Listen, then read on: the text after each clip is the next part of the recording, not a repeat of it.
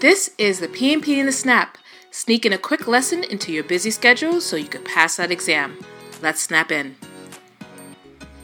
The development approach is a means used to create and evolve the product, service, or result during the project lifecycle. Not only there are different development approaches, but different industries may use different terms to refer to the development approaches. Three commonly used approaches are predictive, adaptive, and hybrid. Let's discuss each one in detail. The predictive approach is useful when the project and product requirements can be defined, collected, and analyzed at the start of a project. You may also hear this as called the waterfall approach.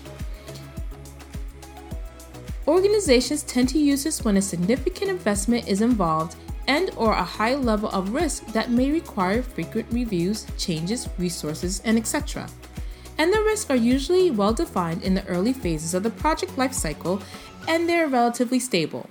This allows the project team to reduce the level of uncertainty early in the project and do much more of the planning up front. They may use proof of concept developments to explore options, but the majority of the project work follows the plans that were developed near the start of the project, and oftentimes, projects that use this approach have templates from previous similar projects. Think of it as you are building an office complex.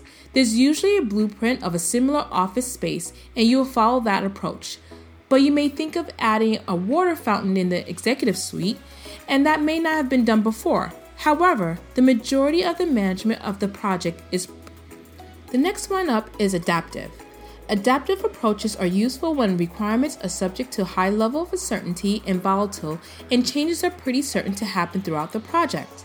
The team establish a clear vision at the start of the project and know the initial requirements are based on user feedback and the environment, but they also understand that these could be refined, changed, or replaced throughout the project. The adaptive approach uses iterative and incremental approaches.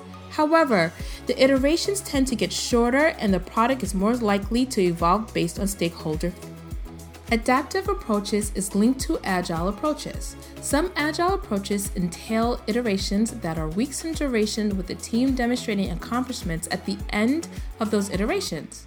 The project team is very engaged with the planning for each of those iterations by determining the scope they could achieve based on prioritized backlog, estimating the work involved, and the work collaboratively throughout the iteration to develop the scope. So now we're going to use the same construction of an office space as an example. So let's say now we have to build a website about the new construction.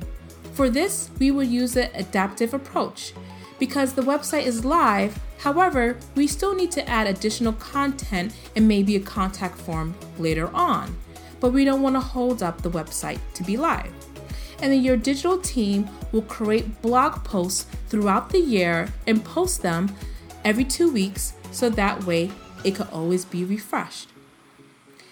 The next one is the hybrid approach.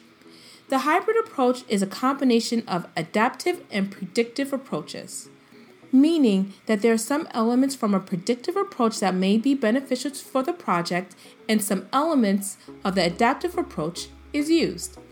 This method is useful for when deliverables can be modularized or when the, the deliverables that are from different project teams can be developed.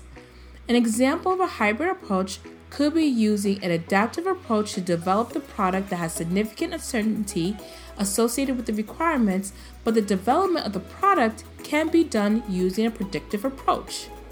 You will see a lot of organizations use hybrid approaches in their project management because predictive and adaptive is pretty much useful in all situations. Depending on their project, you may lean heavier on one approach than the other. That is your PMP in a snap. We'll talk to you again next week. Struggling to find a study method that actually works for your PMP exam? Well, what if I told you there's a new interactive PMP course that's about to change the game? Introducing our brand new interactive PMP course designed to make studying engaging and effective with games and videos. And you do get 101 PMP coaching.